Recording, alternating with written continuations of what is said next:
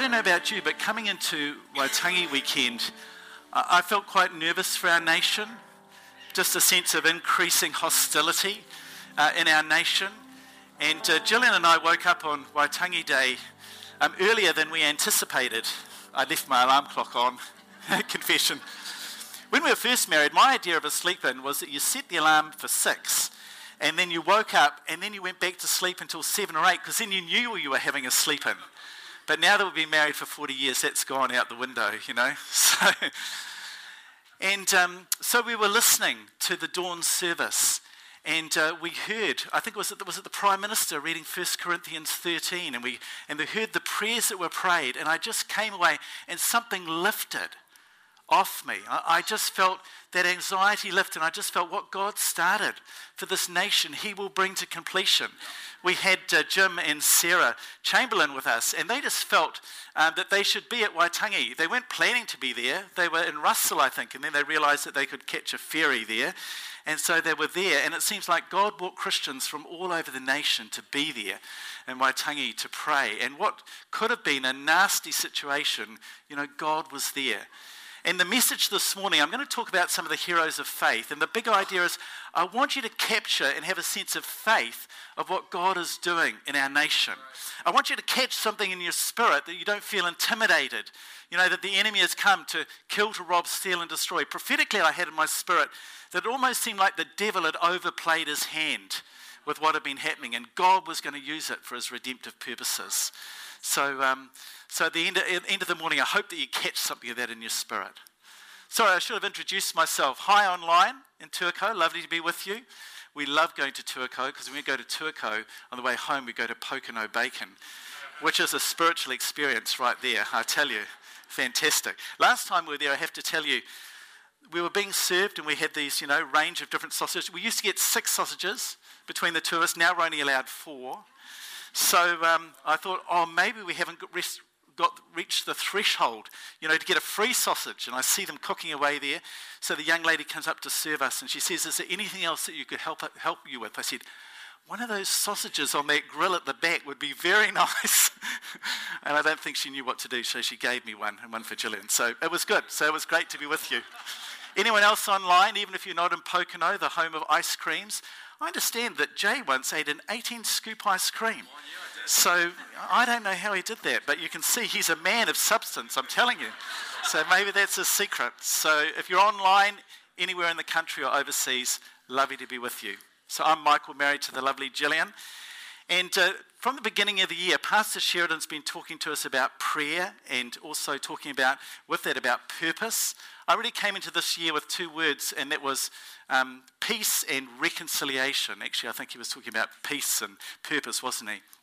And then, Jay, you were talking about just having a dream or a vision. And I said at the 9 a.m., now that I'm 66, I'm never sure whether I'm supposed to dream dreams or have visions. So I just have both, you know, trust that God will sort it out.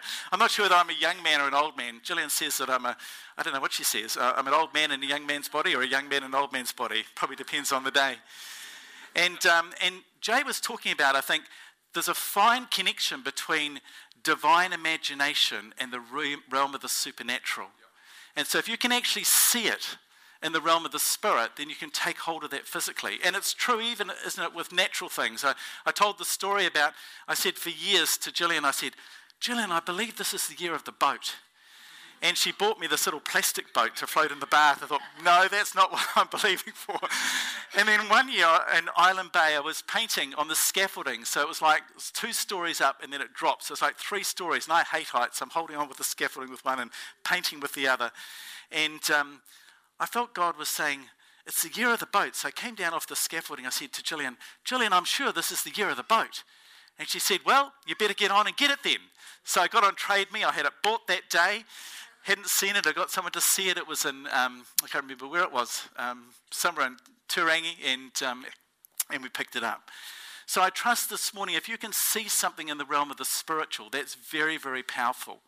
And God's given us imagination. You know, we're created in God's image. We've got a little um, schnauzer. His name's Harley. I don't think he has dreams and visions. You know, I don't think he kind of thinks, oh, I wonder what they're going to give me for lunch when I get home or whatever. But, you know, we're created in God's image. We have that capacity, which is amazing. And Pastor Jan's been talking to us about how do you go directly to God? What does it actually look like?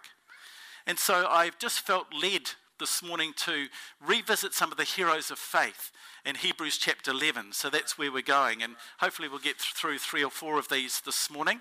So if you've got your Bibles online or in the room, feel free to head to Hebrews 11. And at the beginning of Hebrews 11, in the prologue, the first three verses, it kind of talks about what is it like to have a, a, a Christian or a spiritual worldview, a godly worldview. You know, the worldview is like the glasses that you look through. If I take these glasses off, you're not quite as sharp as you used to be, but if I put them on, oh, you look beautiful. Beautiful. Even online, I'm sure you look beautiful. So, um, you know, worldview is important. And as I read this passage of Scripture, I think there are four thoughts that kind of help frame our worldview as Christians. And I want to encourage you as we approach 2024. We're already a month in, right? I heard that this week is going to be the start of Lent, 40 days to Easter. So, oh my goodness, the year is disappearing quickly upon us. But I want to read Hebrews 11 1 to 3 and then reflect on these uh, questions, thanks to um, Hannah, who's got them up for us. Hebrews chapter 11, verse 1. Faith shows the reality of what we hope for and the evidence of things we cannot see. Through their faith, the people in the days of old earned a good reward. By faith, we understand that the entire universe was formed at God's command, and what we see and what we now see did not come from anything that can be seen. And I think these are important questions for us to think about. If we can have that first one, please, Hannah, would be great. What are you hoping for in 2024? Allow that divine imagination to be at work. I love this time of year because you can have toast and marmite and, and, and tomatoes and cheese.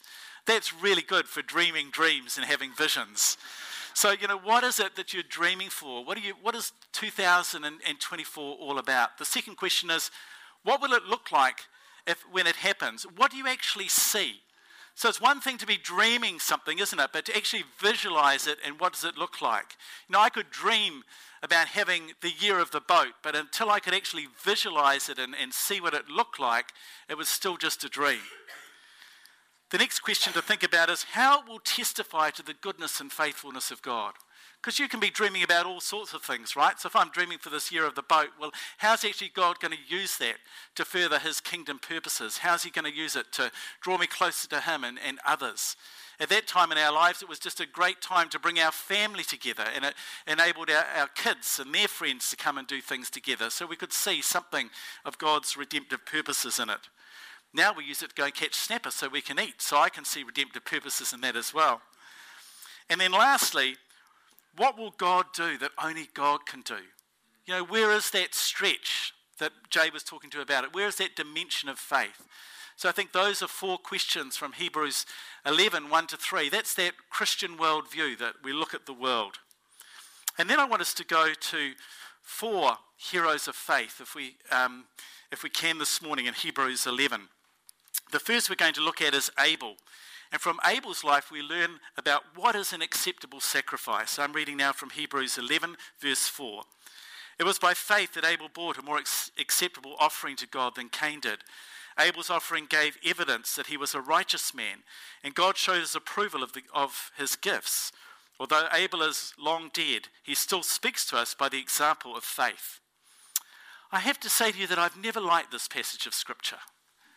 Because as an orchardist, what is it that God's got against a nice offering of vegetables as over against you carnivores, you know? Those of you that like to get into those T-bone steaks or whatever it is, or our daughter's right into slow cooking meat, so she cooked us this massive great brisket for 18 hours and then she boated it. I thought that meant maybe she wrapped it up in tin foil and floated it in the bath, but no, it just kind of sat there and did its thing for another three hours and then she sliced it up and oh my goodness, I had stomachache. I've never had so much meat in all my life. But what's wrong with an offering of some nice figs? You know, maybe a few dates, some of those Jordanian dates, you know, maybe some olives. I don't know, some guavas, or, or, or you know, what, what's the deal? And we're not told, we're not given all of the all of the details. I mean, maybe God wanted to model that this was a, a, blood sacrifice, modeling the fact that Jesus gave his life for us that we may, may have life in all of its fullness. The main point of this seems to be is that Abel bought it with a right motivation. He bought his first fruits. He brought the best that he had to God, whereas Cain was just like, oh, I've got these olives left over from what Jay ate, so we'll give those. And, you know, I've got these dates that didn't quite finish, so I'll give those. And not only that, but when God corrected Cain, Cain did not respond with repentance, but he was responded, didn't he, with hostility and, and frustration. In the end, he takes it out and he kills his brother Abel. And so we learn a, a, a, great lesson here about what is the importance of bringing a sacrifice, and even more than that, what is it to respond to God with repentance and faith when God rebukes us and says, Hey, Michael, you know, you need to do better in this area, or, or this wasn't really your best sacrifice. So, what's God asking you and me to sacrifice, to place on the altar, that it might bring us into a closer relationship and a closer relationship with God and with one another? You know, there's a saying that you can't always control what happens to you, but you can always control how you respond to it. So sometimes things happen in life. I don't know about you, but sometimes I say to Gillian, the phrase that I use is, I'm a bit miffed. Do you know what that means? I'm a bit frustrated. I'm a bit angry. And I'm going to be a bit angry and frustrated for probably two or three days, and then I'll be all right. But how do we work through that and get to that stage with God? You know, I'm sorry. Lord, I hand this over to you and allow God to actually work in those circumstances. I want to share a story with you. When I was at university, I just finished my horticultural science degree. I was going to head overseas because I wanted to change the world with aid and development. And I thought, well, I have to go to the UK and learn something about tropical horticulture because I know how to grow kiwi fruit and apples and pears and boysenberries and raspberries, but they're not going to be much good for the breadbasket of the world, right? It Might be important to know how to grow rice, do you think, and legumes and some of those. So that was the plan. And um, my family called me home because my dad had had three heart attacks and two strokes by that stage and said, We really need you at home to look after the family orchard. We had 18 full time staff, 12 part time staff. It was a big operation. So I came home for, I thought, six months. And it ended, ended up being six years. And I was a bit miffed. I was a bit frustrated. I was a bit angry. God, what are we doing here in Manakau? Manakau, M A N A K U. Manakau between Otaki and Levin, population 400 on a good day, counting the outlying area. God, I could be anywhere in the world, and I'm here in Manakau. And God really challenged me about my attitude. And so I decided to go in for the Wrightson um, Young Orchardist of the Year competition, a bit like Skellerup Young Farmer, but for orchardists. And so Gillian came home from work one day and she found in our backyard, I put all these big strainer posts in. And every night I would practice tying wire and doing the knots, you know, so that your hands get hardened and you can crank it over so it's nice and smooth. And I studied for six months for the regional final. And I won the regional final and got to the national final and came second. I think I was even on television briefly, probably only briefly. I won an orchard sprayer, which was huge, wrapped in, came wrapped in glad wrap, which was fantastic because we sold it and went to Europe, so that was good. so, but the thing was, when my attitude was right, then the orchard sold.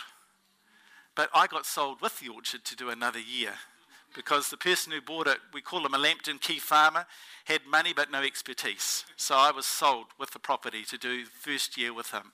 But my attitude was right then, and God released that.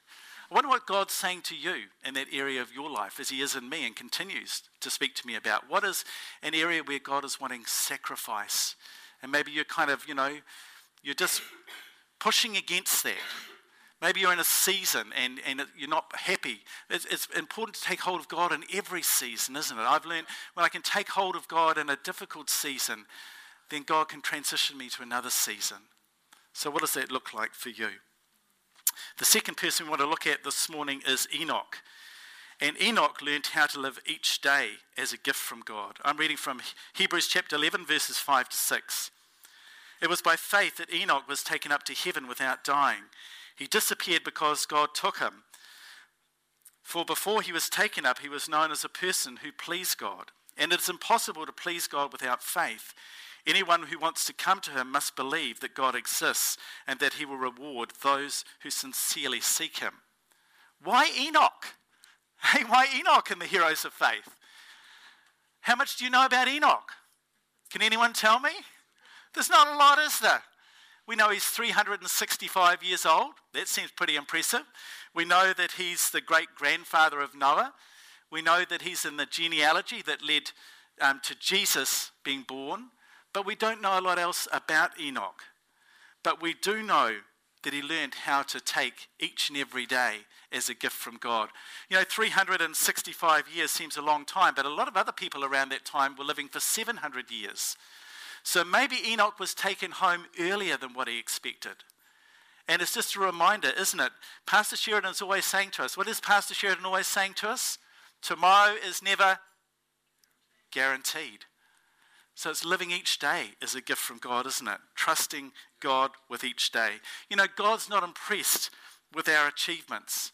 Sometimes I find myself guilty of saying, God, this is what I'm doing. Would you like to come and join me for the ride? And if you blessed it, that that would be really good. Am I the only one who does that? Oh, I think I am. Oh. I'm more of a sinner than I thought I was amongst these holy people. You know, instead of asking God, what is it that you really want me to do? I'm sure online you'd never do that either, would you, in Tuakau? No, that beautiful country where you are grows beautiful onions in Tuakau. Lovely. And lots of other things as well. Don't let them build too many houses on that good, productive land. So, what's God wanting you to trust Him with? My wife Gillian and I are going to have been on the 21st of April this year, we're going to have been married for 40 years. So um, that's pretty good, isn't it? And Ray and Wendy are going to be married for 40 years this weekend. So yeah, they're a bit ahead of us. I said to Wendy, we're going to benefit from your increased, you know, knowledge and experience of those few extra months. It was funny because Gillian's mum and stepdad married about six months after us and it was a second marriage for both of them. Gillian's dad died when she was 14, so he said, "Well, if you guys ever need any you know, kind of you know wisdom or whatever, just come to us because we've been married longer than you guys." So they never did. I don't know why, but that's how it goes. So we haven't lived life perfectly by any stretch of the imagination. We've made lots of mistakes, but we have tried to say yes to Jesus along the way. And I just want to share some of the examples of that and just encourage you in this season of your life, what is it that God is wanting you to say yes to? And how will that unlock God's plans and purposes for your life? When we were at Bible college, we were planning to head on overseas missions. We were going to use our horticulture and medical skills, and we were going to go somewhere in the third world and make a difference. And um, we were asked by our national leader, Pastor Nick Klinkenberg at the time, if we would go to Paraparaumu. And uh, is a little bit bigger than Manakau, but not a lot then. It's, it's going to be a city, I think, just like Levin, the way it's growing. And so we went there to pastor a small church and to te- teach at Te Nikau Bible Training Centre. And so we did that and, and, said yes to Jesus. And that's where we met Pastor Sheridan and Pastor Jan. So I'll come back to them a little bit later. And uh, towards the end of our time there, um, towards the end of the 1990s, uh, I went to, there was a real revival happening in Wellington, um, the breakthrough conferences. And I said in the 9 a.m., you know when revival is happening, when people get to church an hour early to get in. Have you ever been to church an hour early to get in? Anyone? So, yes. Well, you've seen revival then, because that doesn't normally happen. And um, as part of that, we were doing some prayer walking around the city of Wellington, and we were prayer walking through Glover Park, which, if you know Wellington, it's been it's kind of been modernised now, but it was quite a seedy part of Wellington where teenagers would hang out and smoke dope, and and there would often be um, you know people um, who would be beaten up, and it, it wasn't a good place to be. So we were prayer walking through there, and I felt God saying to me, "Michael, you'll be here in a year's time." To which I replied, Get behind me, Satan. Because I was a country boy, born and bred. You know, Paraparaumu was a stretch for me. I came from Manakau. I said, God, if I'm ever in a city, I want one section between me and the rest of my neighbours, you know, so I'll be in the middle. So I'll need five sections. You'll really need to kill a lot of cattle on a lot of hills for me. And so I came home and shared it with Gillian. We wrote down half an A4 page of all the reasons we couldn't go to Wellington. And uh, we arrived one year and one month later. So saying yes to Jesus and just trusting Him. we were living in Wellington and um, we thought, gosh, you know, we're going to have an earthquake because Wellington's the earthquake city, right? So we'll have uh, an earthquake. So we prepared for that. We had an emergency kit with everything in it. And then we were asked after 10 years if we'd go to Christchurch. And we were married in Christchurch. And we said when we were married, gosh, if we ever get a chance to go to Christchurch, if God's in that, we'd really like to do that. And so we said, yes, we'll go from Wellington to Christchurch. And so we did that. And um, it was hard because my mum wasn't well at the time. And um, she was living in Levin, and I think my sister, who lived in Wellington, kind of felt, oh, it's all right for Michael. He's nipping down to Christchurch. Now I get to look after mum. So that was difficult. Our son was living at home because he was a student, and students live at home these days because it's cheaper, right? So we had to say to him, Jonathan, mum and dad are leaving home, so you are too. Out the door. So, so we shifted him into his flat about midnight before we caught the ferry the next day at six o'clock in the morning or something. It was like, God, I wish you'd do things with more time, you know? Um, and so we gave them our emergency kit. Students, right? Spaghetti, five years old, no problem. Baked beans, seven years old, no problem. Hungry students. Uh, I took out the cat and the dog meat and put it to one side. I thought students could be hungry. I don't want them to be led into temptation. So, um, and so we got there. We got there in the, in the February to September, we had the first earthquake. The following February, we had the second earthquake. We had floods, we had fires, we had terrorist attacks. But we knew it was where God wanted us to be. You know, when you say yes to Jesus, whatever it looks like in your circumstances, you can trust God in those circumstances you find yourself in. And then after nine and a half years, we transitioned that church to a younger couple, Josh and Liz Van Berkel. Josh is going to be one of the speakers at, at, the Activate Accelerator conference. He's a phenomenal speaker. You really want to come and hear him. He's very funny too. Um, so you will really enjoy him. And we came to Hamilton. The reason we came to Hamilton is I taught Pastor Sheridan and Jan um, at Bible College at Te Nikau. Pastor Sheridan was looking out the window, fixated on some sort of green colour in the trees, the pungas and things, and Pastor Jan was taking all the notes.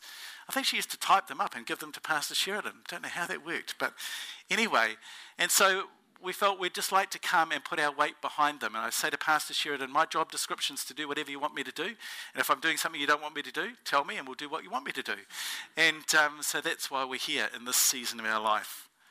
But it was just about saying yes to Jesus. And for you, what does that look like in this season for your life? You know, Enoch did that. And he's one of the heroes of faith, not because of all the amazing things that he did, but because he was a man who said yes to Jesus. He was a man who lived each day as a gift from God. So, what does that look like for you and for me?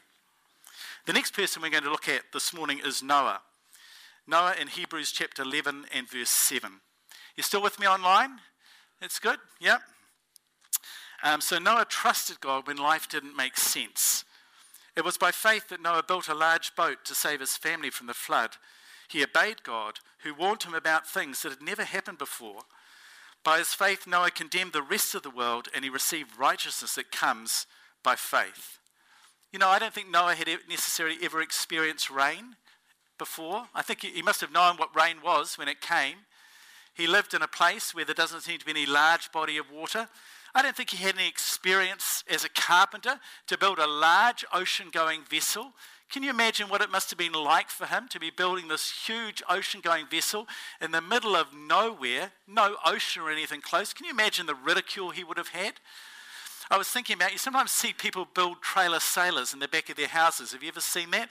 And then it just gets larger and larger and larger, and they build other buildings around, and you think, oh my goodness, they're never going to get it out of there. You know, it must have been that a thousand times worse. And yet Noah is rewarded because he trusted God even when life didn't make sense. How could he collect two of every kind of animal species together and put them in this large going, ocean going vessel? So Noah is listed amongst the heroes of faith because he trusted God even when life didn't make sense, even when it wasn't logical, even when he didn't appear, appear to be the, the right person. Maybe you've thought that sometimes God, I'm not qualified to do this. But actually, God is more interested in your availability than your qualifications. And when your heart's right, God will use him. And your lack of qualifications sometimes can be a real testimony to God's goodness and God's faithfulness. His decision was live to, to live by faith and not made sense with the natural mind.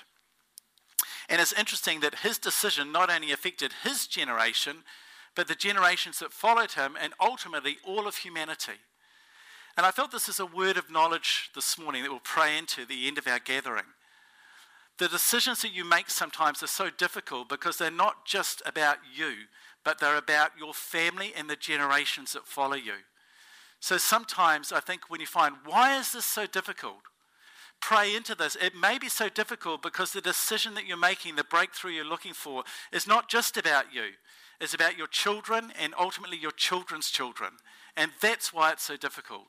And for Noah, this decision of obedience that he made was not just about him, it was not just about his family, but ultimately it was about all of humanity.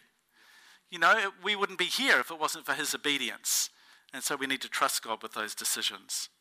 I want to share with you a, a story. Um, on this uh, coming Wednesday, it's Valentine's Day. So Gillian and I normally buy a card on Valentine's Day. We just buy one card. Some might say it's because we're cheap, but we buy one card, and the rules of engagement are that you write on the card without reading what the other person said, right? And then you put it into the envelope, and then you can pull it out, and then you can read what you both said. But it's also, um, it's also the, our grandson Damien. He would have been 10 years old uh, this Valentine's Day. Um, when, when Damien was born, he was born with his intestines on the outside of his body. We knew that that was going to be the, the case, and so when he was born, they put him into a plastic bag of saline solution up to his chest, which Grandpa wasn't too keen about. I was like, I'm not sure that I like my grandson being in a plastic bag filled up with salt solution. And um, then, as soon as they were able, they made an incision in his belly button and they put all his intestines back inside him and they stitched his belly button up. So the family joke was, well, Damien doesn't have a belly, belly button, just like um, Abel didn't have a belly button. Adam. Adam, sorry, didn't have a belly button. I said no, I didn't I, at the 90. so, um, and he continued. He was in the neonatal ward for six weeks, and Catherine, our daughter, and her partner, um, Peter, they tube fed him for three months. And he just went from strength to strength. He overcome lots of medical obstacles. And when he was 18 months, we just really rejoiced as a family that he had, you know, he was past the critical point, that he actually had overcome all the hurdles that he had faced. And we just really thank God for his goodness and faithfulness. And then he tragically died, if you know our story. And um, I've said it before the longest walk in my life was carrying this little bundle, you know, from the, from the um, accident and emergency down to the mortuary of Wellington Hospital. It was just absolutely horrible. Hardest thing I've ever had to do in my life. And how do you trust God with that? You know, that's one of those times when life doesn't make sense. And we just had to cling on the character and nature of God. God, we don't understand why this has happened, but we understand that you're a good and faithful God in a way that we can't see now. Lord, you'll turn all things to good for those who love you work according to your purposes. Many years later, I had a dream, and I, I dreamed I was in heaven, and I had this tap on my shoulder, and I turned round, and there was this big, strapping young man there, about 18, who said, Hello, Grandpa, I'm Damien. And I just felt that was God's assurance that God had taken care of him. And, um, you know, that, that situation we trusted God with, that God had come through. And friends, you're, whether you're online or in the room, you've all got stories like that. And I, I felt this morning's message was about those areas of your life where it doesn't make sense. Trust on God's character and nature and believe that God can bring something redemptive out of something that is so tragic, even though you can't see it right now. Just as the team comes, the last person I'll talk about briefly this morning is Abraham. And he had a promise from, um, he had a promise from God that was tested. And that's often the way, isn't it? You know, God tests our promises. And, and his promise was Isaac, if you know the story. It's in Hebrews 11 8 to 19. I'm not going to read it for the sake of time. But they trusted that this child of promise, that they would have descendants as numerous as the sands on the seashore. And then it seemed as though Isaac was going to be removed from them. How could that ever be a possibility? I remember a friend of ours, Mike Robb, who's a bit of a character, if you know Mike Robb, he described life. You know Mike Robb, don't you, Margot? He described life is like a rope. If I got a rope and I put it from where Dylan is and I took it across the stage, across here, I took it back three or four times, do you get the picture? It would be quite a long piece of rope, wouldn't it? I'm not sure how long that would be. Um, say it's 30 meters or something long. And then on the end of the rope, if I just wrapped a little bit of insulation tape, about so big, on the end of it, And Mike Robb would say, Our life is like that little bit of insulation tape here on earth. And God's and plans and purpose for all of eternity is like the rest of the rope. And sometimes we just make sense of life just in terms of the little bit here and now, and we lose the bigger picture of what God is doing for all of eternity. So Abraham had to take hold of God's promise of what God was doing now in terms of what God would do for all of eternity. Just one final story. Um, Gillian and I struggled to conceive our first son, Jonathan. We wanted to get pregnant when we were at Bible college in our first year, and it didn't happen until our third year of Bible college after lots of operations on, and as students. We didn't have any money. That's another story I won't tell today. And then we were ready to have our second child, and we thought, well, we've, we know how this works now. This will be sweet and it still wasn't happening. And we were right on the edge of um, IVF. And I was kind of, what are we going to do with all these fertilized embryos? You know, we have to implant them eight at a time. Now, how many children are we going to have? And thinking about all of this, and it was $5,000 a cycle back then. Someone said it's $18,000 a cycle now, completely unfunded. So, how do you find that when you're a Bible college student? Well, we weren't Bible college students by this time with no money. And um, a friend of ours said to us, Well, what do you think about adoption? And Gillian thought about adoption, but I'd never really thought about adoption. And so we put our profile in for an open adoption. And along with others, and we prayed, Lord, if you want us to have this baby in our, in our home, we're open to that. But Lord, if she's better to stay with her birth mum, then let's do that. Or if there's another family, you know, let's do that. And long story short, Catherine came to our family. We really believed that she was a gift from God, from us, and we had real revelation that God had brought her into our, our family. And things went well. And when she got to um, 11 years old, we had our three years from hell. Some of you would have heard parts of this story. It was just a nightmare. When she would climb out of windows, every window that she would climb out of, I would put a window stay on it until all the windows in the whole house had window stays. She was living in abandoned buildings, and I was breaking into abandoned buildings to steal her clothes before someone else stole her clothes. She was running across motorways. We had her picked up by the police, took out a section 81, and um, we saw her at the police station, and she said to us, You had me picked up by the pigs. We said, Yes, we did, because we can't guarantee your safety, so we're going to put you in the hands of someone who could.